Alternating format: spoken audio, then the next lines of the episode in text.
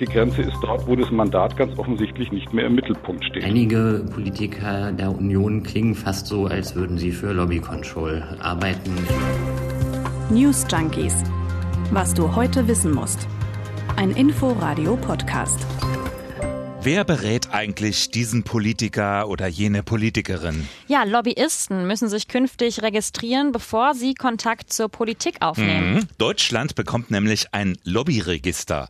Das hat der Bundestag gestern Abend verabschiedet und der Bundesrat heute gebilligt. Und wir fragen uns deshalb heute, ja, reicht denn das Lobbyregister aus? Also sorgt das wirklich für mehr Transparenz mhm. oder müsste da noch viel mehr passieren? Ja, wir klären erst mal auf, was ist denn Lobbyismus überhaupt? Und wir schauen auf Länder, Länder, die so ein Lobbyregister schon lange haben. Wir, das sind Martin Spiller und Leonie Schwarzer. Hi.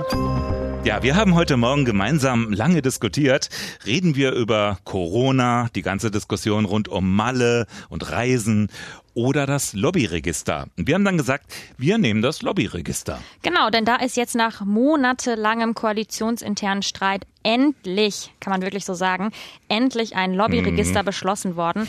Bewegung ist reingekommen, weil es da eben auch einige Vorfälle, kann man so sagen, in der letzten Zeit ja, gab. Ja, da war doch was. Der Skandal um den CDU-Abgeordneten Philipp Amthor, der hatte für seine Lobby-Nebentätigkeit bei einem Unternehmen Aktienoptionen erhalten. Oder, jetzt gerade auch bei uns allen sehr noch im Gedächtnis, äh, zuletzt die Maskenaffäre. Also einige Abgeordnete aus CDU und CSU sollen zu Beginn der Pandemie Geschäfte mit Herstellern von Masken gemacht haben und dafür dann teilweise sechsstellige Provision eingesteckt haben. Ziel des Lobbyregisters ist deshalb, die Arbeit von Lobbyisten einfach transparenter zu machen, also dass besser erkennbar wird, wer hat hier eigentlich gerade versucht, was für welche Interessen unterzubringen.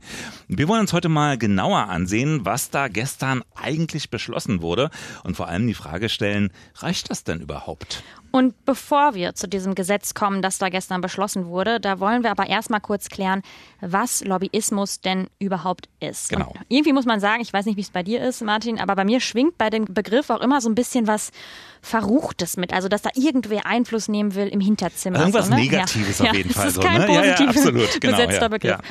Ähm, Lobbyismus leitet sich erstmal vom Wort Lobby ab, mhm. also so der Vorraum oder auch die Wartehalle, kennen wir ja aus Hotel, Hotel genau, genau, Lobby, ne, mhm. die Lobby.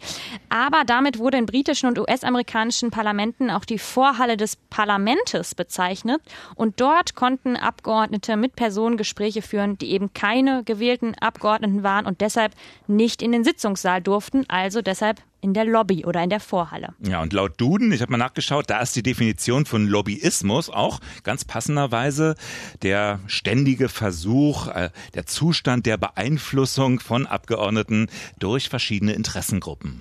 Ja, und wir haben ja gerade schon gesagt, hat irgendwie so ein bisschen einen negativen Beigeschmack, mhm. aber grundsätzlich muss man sagen, Lobbyismus an sich ist erstmal nichts Schlechtes. Also im Gegenteil, sogar ganz wichtig für die Demokratie. Denn kein Politiker, keine Politikerin kann alle Interessen im Blick haben, sich überall auskennen. Und genau da helfen Lobbyisten natürlich quasi auch als Experten oder Expertin genau. weiter. Denn die Lobbyisten, die kommen ja jetzt nicht nur von irgendwelchen bösen Banken. Das sind ja auch NGOs, das sind Umweltverbände, die beschäftigen sich seit einer Ewigkeit mit bestimmten Themen. Und äh, ja, im besten Fall hören sich Politiker dann verschiedene Positionen an und treffen auf der Grundlage eine möglichst objektive oder gute Entscheidungen. So die Theorie und auch der Idealfall. Gegen Lobbyismus spricht auf der anderen Seite, dass man sich den auch leisten muss. Ne? Also Konzerne oder Interessenverbände, die müssen ja auch erstmal Lobbyisten in Berlin bezahlen können, die sich dann mit den Politikerinnen und Politikern treffen. Und das sind eben oft vor allem Wirtschaftsverbände oder Großkonzerne, die auch das Geld dafür haben. Ja, und ein großer Kritikpunkt ist eben auch, dass Lobbyismus oft im Geheimen stattfindet. Ne? Und wenn nicht oder erst nach langer Zeit bekannt wird, wer sich da eigentlich mit wem getroffen hat und ähm, dass dann auch möglicherweise noch Parteispenden geflossen sind, dann ist das natürlich extrem intransparent. Mhm, ja. Und wenn Menschen das Gefühl haben, dass sich bestimmte Interessengruppen Einfluss kaufen können, dann ist das ein großes Problem für die Demokratie. Und da hilft auch Transparenz. Genau, und da sind wir dann jetzt auch schon bei dem gestern beschlossenen Lobbyregister. Ne, wir haben schon gesagt, endlich ist es da. Es wurde irgendwie lange darauf gewartet. In Kraft treten soll die neue Regelung ab kommendem Jahr. Genau. Das Gesetz, das verpflichtet professionelle Interessenvertreterinnen und Vertreter dazu, sich in ein öffentlich einsehbares Register einzutragen und dort Angaben über ihre Auftraggeber und die finanziellen Aufwendungen zu machen. Also wie viel Geld geben Sie für Interessenvertretung aus? Und zwar das Ganze ne, von Treffen in Ministerien bis hinunter zur Ebene der Unterabteilungsleiterinnen und Leiter. Also das müssen wirklich alle machen. Aber es gibt eben auch eine lange Liste von Ausnahmen. Also ausgenommen sind zum Beispiel unter anderem Gewerkschaften, Arbeitgeberverbände, politische Stiftungen, Religionsgemeinschaften. Also deren Vertreter, die müssen sich gar nicht erst erfassen lassen. Das ist auch schon ein bisschen Teil der Kritik, zu der kommen wir gleich nochmal ausführlicher. Aber was an der Stelle noch wichtig zu sagen ist, da wurde jahrelang gerungen und am Ende, ne, so ist ja auch ein bisschen das Gefühl bei uns, da ging es plötzlich doch ganz schnell. Und das ist ganz schön erstaunlich. Das meint Hartmut Bäumer, der ist Vorsitzender der Organisation Transparency International. Nachvollziehbar ist das nur, wenn man sich vor Augen führt, dass vor allen Dingen die Union über zehn Jahre und länger sich geweigert hat, sich auf eine solche Transparenz für Lobbyisten überhaupt einzulassen. Also kam uns vielleicht so vor, aber das ganze Vorhaben, das ist keineswegs vom Himmel gefallen. Es gibt da eine ganz, ganz lange Vorgeschichte. Viele Jahre lang haben nämlich Vereine wie Lobby Control und Abgeordnetenwatch ein solches Register gefordert. Ja, und auch im Parlament, da gab es regelmäßig Versuche, so ein Lobbyregister endlich mal einzuführen. 2011 ging es los, da gab es im Bundestag einen Antrag von Linken und Grünen, 2014 einen Gesetzesvorschlag der Linken, zwei Jahre später einen von Grünen und Linken gemeinsam. Da war eine große Koalition noch dagegen. 2018 stand dann ein Lobbyregister im Entwurf für den Koalitionsvertrag wurde aber wieder gestrichen. Die Befürchtung war immer so ein bisschen, man dürfe ja die Abgeordneten nicht diskriminieren, nicht stigmatisieren. Man dürfe auch ihre Tätigkeit nicht zu sehr einschränken. Ja, und erst in diesem Jahr gab es dann mehrere Affären oder Vorkommnisse, so nenne ich es jetzt mal, ähm, die die Angelegenheit gewissermaßen voranbrachte. Und wir haben es eben schon erwähnt, im Sommer die Lobbyaffäre rund um Philipp Amthor. Mhm. Die Folge war, Union und SPD haben sich grundsätzlich auf die Einführung eines Lobbyregisters geeinigt, aber eben nur grundsätzlich. Denn dann gab es erstmal wieder Streit, nämlich darüber, ob sich das Register nur auf Abgeordnete beziehen soll oder eben auch auf die Ministerien. Ja, den Streit entschieden haben dann gewissermaßen die Unionspolitiker Nüsslein, ja, so Sauter und Co. mit ihrer Maskenaffäre. Da gab dann nämlich auch die CDU ihren Widerstand auf gegen ein weitergehendes Register. Genau, und jetzt ist es da, mhm. das Lobbyregister. Aber natürlich, Kritik hört nicht auf, die ist nach wie vor da. Das geht nämlich nicht allen weit genug. Also kleines bisschen Transparenz ja. und eben nicht komplette Transparenz. Ja, zum einen gibt es Kritik an den ganzen Ausnahmen, haben wir ja schon aufgeführt. Gruppen, für die dieses Lobbyregister nicht gilt. Und einen anderen Punkt, den spricht Jan Korte von den Linken an. Obwohl er das Lobbyregister ja grundsätzlich gut findet, Allerdings ist die Umsetzung natürlich völlig inakzeptabel, geht überhaupt nicht weit genug. Zentral ist die Frage nach dem sogenannten legislativen Fußabdruck. Die fehlt komplett, denn die Leute müssen doch sehen, welche Änderung in einem Ministerium, an einem Gesetzentwurf ist eigentlich durch wen wie zustande gekommen. Das ist eine zentrale Frage. Ja, mit diesem Fußabdruck soll kenntlich gemacht werden, wie Gesetzestexte konkret durch das Eingreifen von Lobbyisten verändert wurden. Und dieser Fußabdruck Schönes Wort übrigens an der Stelle. Genau. ähm, der ist aber eben erstmal nicht enthalten. Mhm. Und deswegen sagt auch Transparency International, von wirklicher Transparenz kann da nicht gesprochen werden. Ja. Anderswo ist das anders. In Irland zum Beispiel, da gibt es sowas auch schon. Da wurde das Lobbyregister vor sechs Jahren schon eingeführt, als Folge nämlich der damaligen internationalen Finanzkrise. Es ging wahrscheinlich darum, das Vertrauen in die Politik wiederherzustellen. Kann man so ich, sagen, ne? ja. Und da musste jeder registrierte Lobbyist dann genau Protokoll führen, mit welchen Politiker er sich wann und warum getroffen hat. Und das Ganze öffentlich einsehbar. Und dann ist ja noch eine andere Frage an der Stelle, Sanktionsmöglichkeiten. Weil ohne die Möglichkeit dazu ist ein Lobbyregister natürlich wenig wirksam.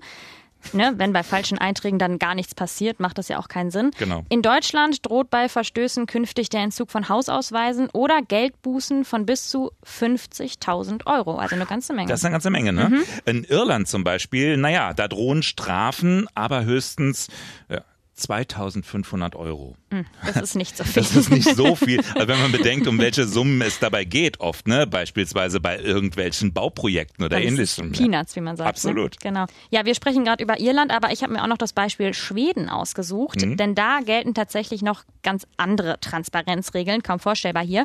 Zum Beispiel kann jede oder jeder erfahren, was der Nachbar oder die Kollegin ganz genau verdient. Und das hat Korrespondentin Sophie Donges erzählt. Wenn ich also wissen will, wie viel mein Kollege im letzten Jahr bekommen hat, dann kann ich mir seinen Steuerbescheid beim Amt besorgen oder noch einfacher, ich buche mir eine Flatrate bei einem privaten Dienstleister und dann kann ich mir für 5 Euro im Monat die Einkünfte von zehn Leuten meiner Wahl im Internet anschauen.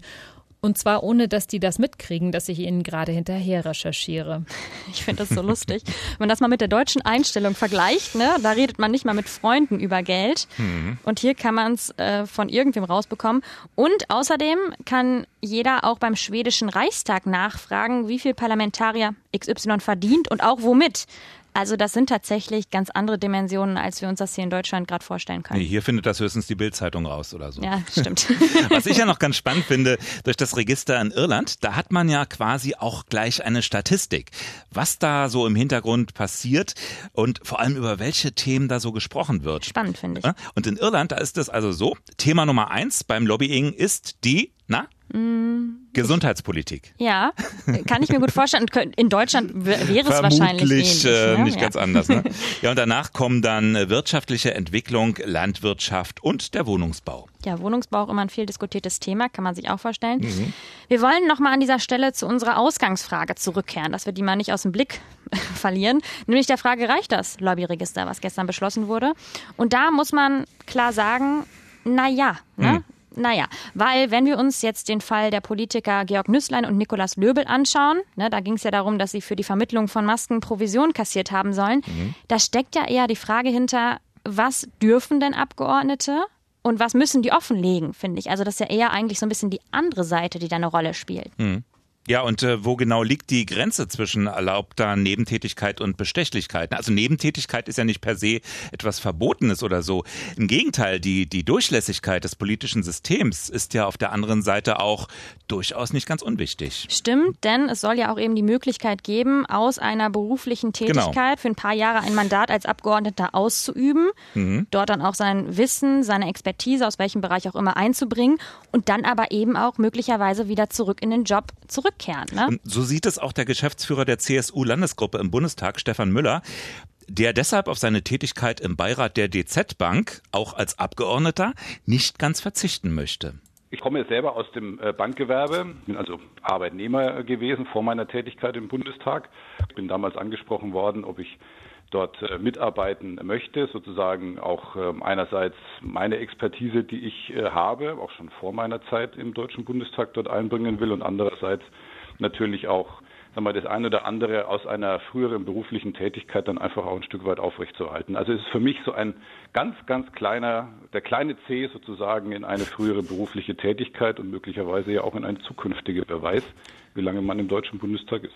Ja, das verhindert ja auch reine so Berufspolitikerkarrieren, ne? wie man sie mhm. doch in letzter Zeit immer häufiger äh, gesehen hat. Nur, wo ist die Grenze? Also für einen Rechtsanwalt zum Beispiel kann das schon sehr viel schwieriger sein mit der Nebentätigkeit, denn das ist ja immer eine Interessentätigkeit und über das wird jetzt viel diskutiert. Und da ist dann eben auch die Frage, du hast es gerade schon angedeutet, wo liegt genau die Grenze zwischen erlaubter Nebentätigkeit und dann aber eben auch Bestechlichkeit? Genau. Und da reicht das Lobbyregister nicht aus, beziehungsweise beantwortet diese Frage einfach nicht. Und das wiederum ist dann eher eine Frage, die das Abgeordnetengesetz regelt. Genau. Und genau deshalb soll das verschärft werden. Heute hat der Bundestag über eine Änderung dieses Gesetzes abgestimmt. Und auch die Regierungskoalition will bald dazu einen eigenen Vorschlag vorlegen. Stefan Müller, der hat heute im Inforadio erzählt, was da zum Beispiel drinstehen soll. Also zum Beispiel, wenn es um mehr Transparenz geht, dann geht es darum, mögliche Interessenskonflikte äh, offenzulegen. Da braucht es volle Transparenz bei den Nebeneinkünften. Es braucht eine Anzeigepflicht für wirklich jegliche Art von Gegenleistung, also zum Beispiel Aktienoptionen. Diesen Fall hatten wir ja auch, aber andere Provisionsversprechen, die es da noch geben kann. Ja, und dann hat die CSU ja auch noch einen Zehn-Punkte-Plan vorgelegt. Genau, und mhm. heute auch äh, verabschiedet. Transparenzregeln sozusagen als direkte Folge der erwähnten Maskengeschäfte. Ja, wenn ihr mehr darüber wissen wollt, dann scrollt gerne auf inforadio.de ein bisschen runter, wo auch immer ihr uns seht und Podcasts hört. Am Montag haben sich nämlich unsere Kollegen bei den News Junkies hier schon näher damit beschäftigt. Ja, Abgeordnetengesetz, Lobbyregister. Ich finde, man merkt an diesen ganzen Diskussionen, der Druck ist groß. Stichwort Bundestagswahl. Bald genau. sich gerade alles so ein bisschen in dieser Richtung. Ne? Genau, und das merkt man auch rhetorisch. Das mhm. sagt Timo Lange von Lobby Control. Inzwischen klingt es ja dann aber fast so, als würde man sich überbieten wollen mit Transparenz und Regelforderungen. Ähm, zwischenzeitlich dachte ich, einige Politiker der Union klingen fast so, als würden sie für Lobby Control äh, arbeiten, indem sie jetzt ganz klare Abgrenzungen fordern zwischen Lobbytätigkeiten und Abgeordnetentätigkeit. Ja, schon spannend, ne? Den ja. einen geht's nicht weit genug, die anderen sind verwundert, was die ausgerechnet die Union jetzt macht. Die Grenze ist wahrscheinlich schwer zu ziehen in der Praxis. Kurze Wasserstandsmeldung zum Schluss. Das Schiff steckt immer noch im Suezkanal. Mhm, so eine kleine Serie diese Woche, ne? Mm, wir hatten das in den vergangenen Tagen immer wieder erzählt, genau. Das Containerschiff Ever Given steckt immer noch in dieser wichtigen Passage, dem Suezkanal, fest. Und da werden nach Angaben der Suezkanalbehörde momentan mit einem Baggerschiff 15.000 bis 20.000 Kubikmeter Sand abgesaugt, um den Frachter irgendwie da freizulegen, um den da irgendwie wegzubekommen. Ich würde mal sagen, das kann noch Wochen dauern. Ja. Die Bergungsarbeiten gestalten sich offensichtlich schwierig. Und dazu haben wir auch noch ein kurzes Corona-Update an dieser Stelle. Äh, ab Dienstag früh müssen Flugreisende vor ihrer Rückkehr nach Deutschland einen negativen Corona-Test vorzeigen. Das wurde jetzt heute verkündet. Ja, es sollte ja ursprünglich schon etwas eher gelten, aber so haben die Reisenden nach Malle und die Fluggesellschaften etwas mehr Zeit zur Vorbereitung. So hat Bundesgesundheitsminister Jens Spahn das heute begründet. Ansonsten noch der Appell von Jens Spahn heute. Bitte trefft so wenig Menschen wie möglich über Ostern. Nicht überraschend der Appell und auch sehr wichtig. Und wir können sagen, auch wir ziehen uns über Ostern so ein bisschen zurück, ne? Ja. Martin? Einmal News Junkies pro Woche muss reichen in der Ferienzeit. Nächste Ausgabe gibt's am 1. April, kein Scherz. Das ist der kommende Donnerstag, der Gründonnerstag sogar. Der nun doch nicht Ruhetag. Der nun doch nicht Ruhetag. Genau. Bis dahin genießt die schönen Tage. Und schreibt, wann auch immer, was auch immer ihr wollt, Feedback, Anregungen an newsjunkies at inforadio.de. Tschüss. Tschüss. News Junkies was du heute wissen musst. Ein Podcast von Inforadio. Wir lieben das Warum.